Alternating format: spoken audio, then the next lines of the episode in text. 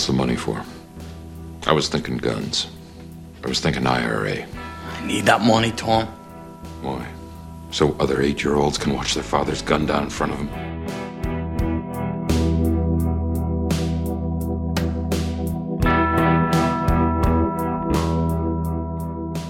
This is Foreign Agent, and my name is Nate Lavey. We've been telling the story of Irish Northern Aid, the American support group for the IRA. And over the years, there have been a handful of depictions of NORAID in television shows and in movies. In this bonus episode, we're going to look at a few of them. Most are bad, really laughably bad. The clip you just heard is from the 1997 film The Devil's Own, which starred Harrison Ford as a New York City cop and Brad Pitt as an IRA gun smuggler.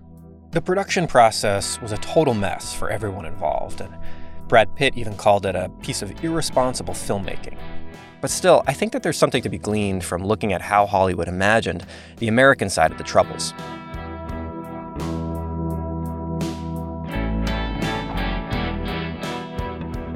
We'll get back to the Devil's Own later, but we're going to start with the NBC show, Columbo. Columbo's a favorite of mine. It was first on from 1971 to 1978 and starred Peter Falk, who I love. He plays this schlumpy LA homicide detective who wanders around in a rumpled trench coat. Each episode, he solves a murder by bumbling about until he cracks the case. The final episode of the seventh season is called The Conspirators. It opens with Clive Revill, who's a New Zealand actor. He's playing the character of Joe Devlin, who's a pretty colorful Irish writer. At a very early age, I decided to be my own master and the servant of no one. Now, that left two promising possibilities either to be a king or a poet. Now, as Ireland had a fill of kings, I clearly saw I had to educate myself to the way of words. So, I took to drink immediately, fell in love at every opportunity, and avoided the schoolroom like the plague. I advise you to do the same. He claims that he was in the IRA as a kid, and he's converted that into a minor celebrity in Los Angeles. Devlin is pretty clearly based on Brendan Behan, who was a real Irish writer and playwright. Behan came to New York in the 1960s, and he fell into the literary and nightlife scene. He was a pretty heavy drinker and was definitely known as a man about town. Like the character in this Columbo episode, he was also in the IRA as a kid. Apparently, he set off to England on his own to launch an unauthorized bombing attack. Before he could do it, he was caught and sent to a Borstal home, which is like a juvenile detention center. When he gets out, he starts writing about his experience, and this launches his literary career. Joe Devlin's character in Columbo has almost the exact same backstory. This is Devlin being interviewed on a LA radio show promoting his newest book. I'm Carol Hemingway. My guest, Joe Devlin, poet, entertainer, autobiographer, raconteur. And infamous jailbird. Joe, you were only 14. Fresh as a daisy. So was the dynamite. What were you going to blow up? England.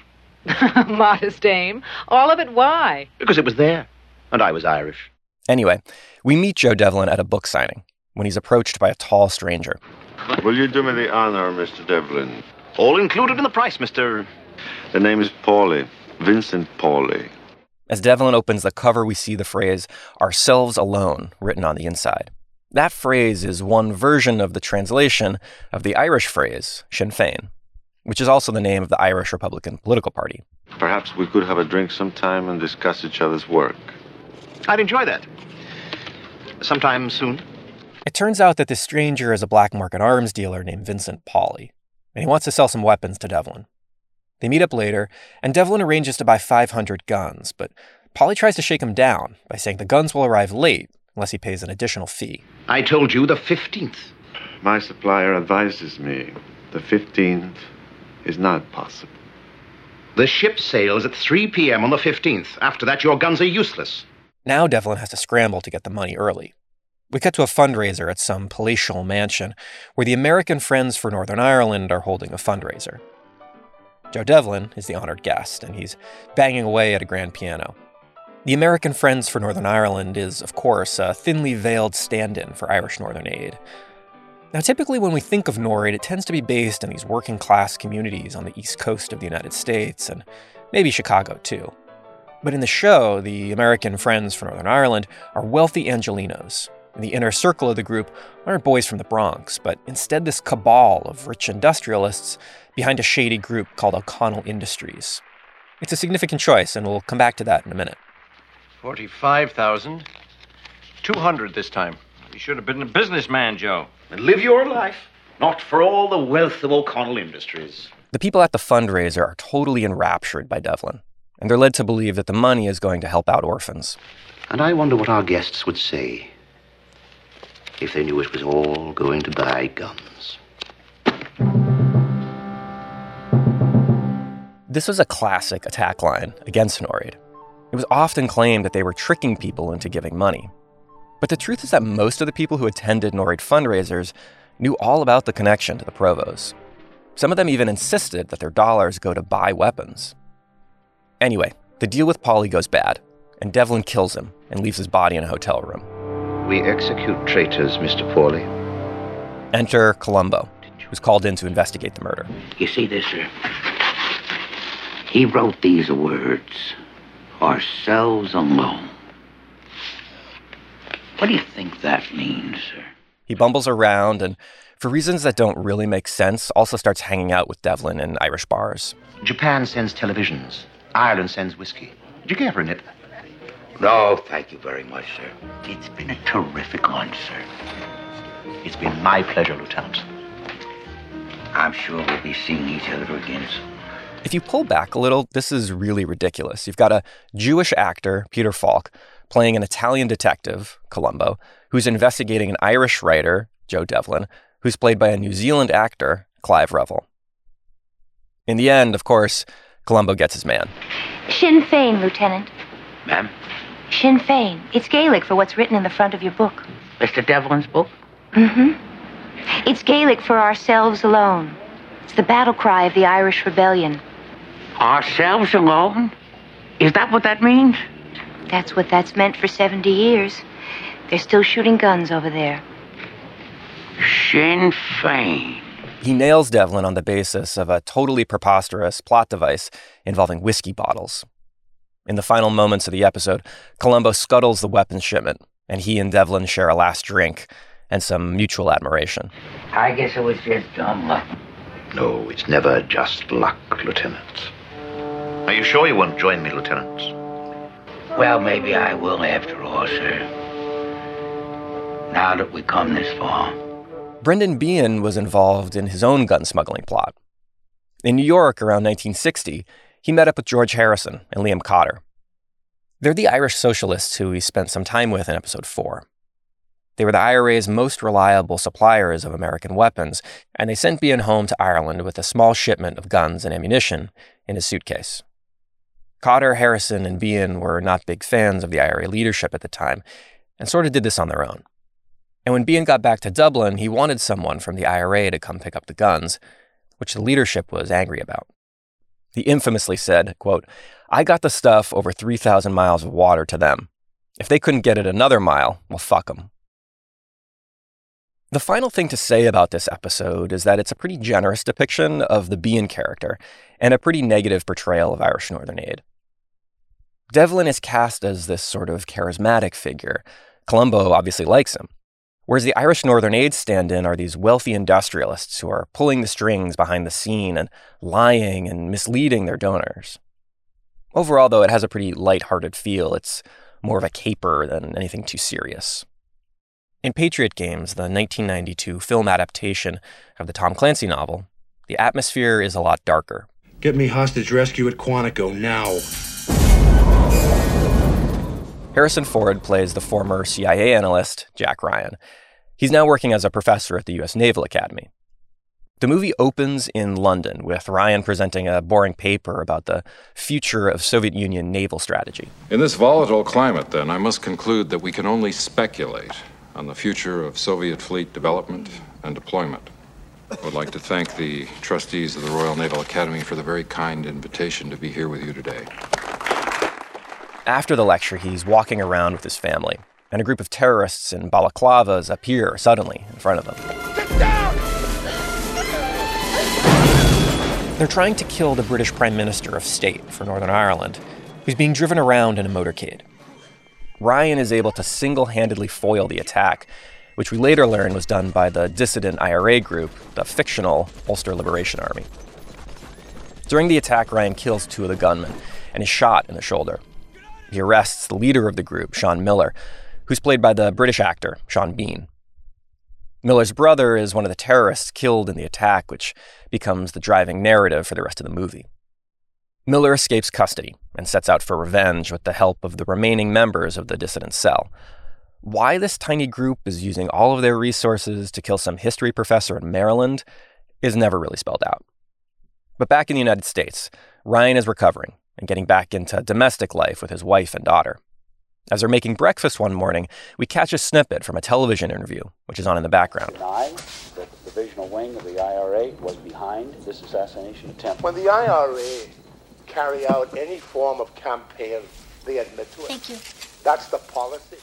That's supposed to be an interview with Paddy O'Neill, who's the Sinn Féin representative in the United States. He's clearly supposed to be a cross between Michael Flannery, who was one of the founders of Irish Northern Aid, and Gerry Adams. What's interesting about O'Neill is that he's played by the actor Richard Harris. Harris was born in Limerick, Ireland, and was a vocal supporter of the Provos starting in the early 1970s. And he went farther than just verbal support. In 1975, he and his wife began appearing at NORAID events and went to at least one in Baltimore with the wife of Daithí O'Connell, one of the founders of the Provisional IRA. Harris continued to support the IRA for the better part of a decade. He even defended the Harrods bombing in 1983. It caused significant civilian casualties in central London and was deeply controversial, even within the IRA. But by the time Patriot Games came out in 1982, he clearly had some sort of change of heart, because the depiction of the IRA and Sinn Féin and of Irish Northern Aid is really ungenerous. Anyway, as the movie goes on, Miller and his crew come to the United States for vengeance, and they attack Ryan as he gets off work, and his daughter and his wife while they're out driving. There's a ridiculous scene where Sean Miller is hanging out the side of a van, spraying Ryan's wife's Porsche with bullets as they speed down the freeway.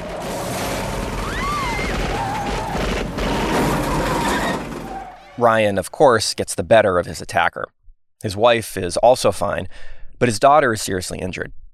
Understandably, Ryan is pretty angry, and he demands to be let back into the CIA so he can hunt down Miller using the full might of the 1990s surveillance state. I am telling you, I want back in. He does a little field work and tracks down Paddy O'Neill, who's conveniently hanging out in an Irish bar. Ryan presses him for information about Miller. I want to know where Sean Miller and Kevin O'Donnell are. You want me to sell out my fellow Irishmen to you? Is that why you came down here? I'll go home and call the TV stations. Give them what they want. Let them take their cameras into my daughter's hospital room. Put it on the evening news. I don't give a shit whether you did it or not, and neither will anyone else. But I will put such a stranglehold on your gun money, you'll be out in the street throwing rocks. I will fucking destroy you. I will make it my mission in life. Apparently, this was enough of a threat because pretty soon O'Neill gives up a piece of information that leads Ryan to discover the location of the camp in North Africa where the dissidents have been hiding out. Ryan organizes a raid on the camp, which is carried out by the British Special Air Service, the UK Special Forces. In the middle of the night, they fly in helicopters and kill everyone. Targets have been neutralized. Except, of course, Miller and his crew, who had just left. This part is not so disconnected from reality. The SAS did have a history with the IRA. In 1998, undercover SAS members ambushed and killed three unarmed IRA volunteers in Gibraltar. The cold blooded nature of the killings was extremely controversial and was eventually found to be a violation of the European Convention on Human Rights. After the SAS raid and Patriot Games, the rest of the film kicks into pretty classic action movie territory. Miller and his team attack Ryan's house, and Ryan and Miller end up fighting on a boat. Ryan kills him, the boat blows up, and Ryan makes it out alive. The movie was a hit, and it made $178 million, which was just a little less than the previous Tom Clancy Jack Ryan blockbuster, The Hunt for the Red October. John McTiernan, who directed that film, claimed that he turned down the directing gig on Patriot Games because of its negative portrayal of the Irish. On the other hand, Harrison Ford clearly hadn't had enough of the IRA. A few years after Patriot Games, he signed up to do The Devil's Own, which came out in 1997. It was all lies, wasn't it? Everything you told us. The movie is mostly set in the United States and takes a couple of real life gun smuggling plots and adds in a fictional one. Brad Pitt plays Frankie McGuire, who's a member of the Provos. He's been sent to the United States to buy Stinger missiles to take down British helicopters. If we could take them out, they'd have to listen. I've been working on that. But it's gonna need you, Frank. This also has some connection to reality. The IRA did want to get these types of missiles. We went over one case involving Stingers in another bonus episode. Anyway, Frankie McGuire arrives in New York and starts using the name Rory. At the airport, he's picked up by a judge who's an IRA sympathizer. The judge sets him up with a place to stay with an Irish American family and a cover story that he's an apolitical immigrant trying to make it in construction. The head of the household is Tom O'Meara, who's played by Harrison Ford. He's a New York City beat cop with a heart of gold, and the two get along from the start. These houses, they're fantastic, aren't they? Yeah, they're pretty old. Some of them are from around the turn of the century. Our new ones are older than that. Pretty soon, Frankie meets with the Irish mobster Billy Burke, who promises to supply the missiles. When Frankie goes to meet Burke in the back of a bar, he tells the guard that he's from Irish Relief, which is again a veiled reference to Irish Northern Aid. John's downstairs. Here to collect for Irish Relief. I don't know what you're talking about. They set up a deal where Frankie will pay Burke for the Stinger missiles in six to eight weeks, and the rest of the film takes place during that time. Frankie goes back to the judge to get the cash, and we get to see another version of NORAID. The judge is depicted as coming from sort of a wealthy upper class background. He throws a fancy party in his big Manhattan apartment. And again, we're being told that supporters of the IRA, and by extension, NORAID, are wealthy and from the upper class, when in reality, the vast majority of supporters of Irish Northern Aid came from working and middle class backgrounds. It's almost like Hollywood doesn't really know how to account for the real Irish Northern Aid. For the plots to work, to make sense in simple terms of good and bad, they have to invert the class politics of the group. If the films had to account for thousands of Americans who supported the IRA's campaign, it would force their makers to truly reckon with why the armed struggle had such purchase in pockets of Irish America.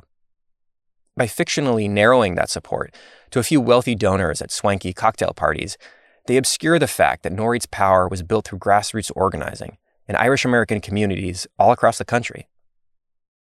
After the party at the judge's apartment, Frankie acquires and starts fixing up an old fishing boat called the Voyager.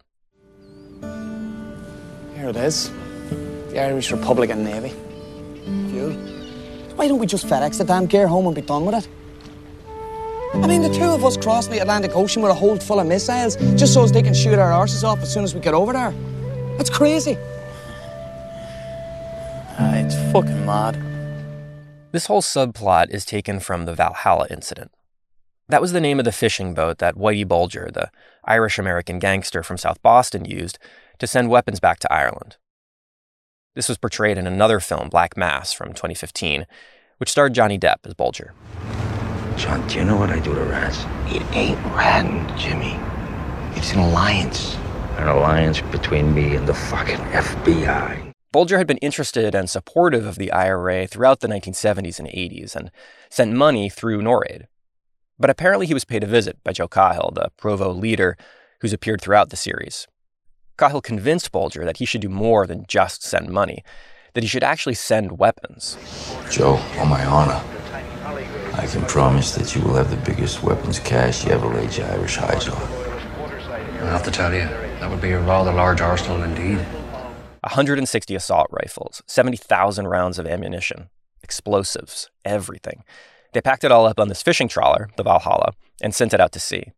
It rendezvous with an Irish fishing boat and transfers the weapons for the next leg of the journey to Ireland. But that boat was intercepted by the Irish Navy after British intelligence passed along a tip from a mole inside the IRA.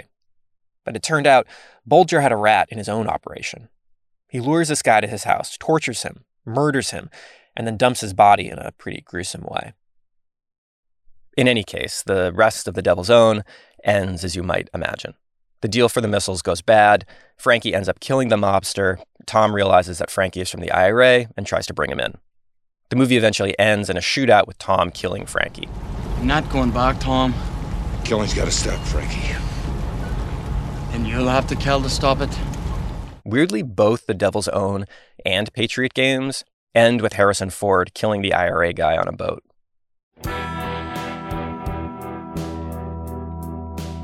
Hollywood had to work hard to drain out the political content and context of the time. There's very little attempt to depict the conflict in Northern Ireland. There is a shootout in Belfast in the Devil's Own, but not really much else. When you look at them from a distance, it's pretty obvious that as time went on and the conflict hardened into a long war, sympathy for the IRA really dwindled. And that manifests in the Hollywood depictions of Irish Northern Aid, even though they're usually in the background. But those depictions are interesting. Even if Irish Northern Aid is portrayed unsympathetically, they were still in the back of people's minds when they thought about the IRA and America. In a way, it shows that NORAID was successful in forcing the narrative around the Troubles to deal with the American dimension of the conflict. Hollywood had to reckon with it, even if they had to misrepresent the class politics of the group to do it.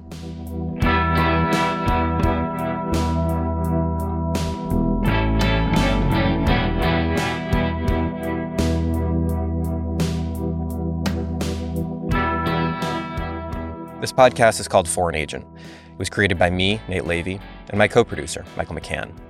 It's distributed by Novara Media, and music is by Matt Huxley.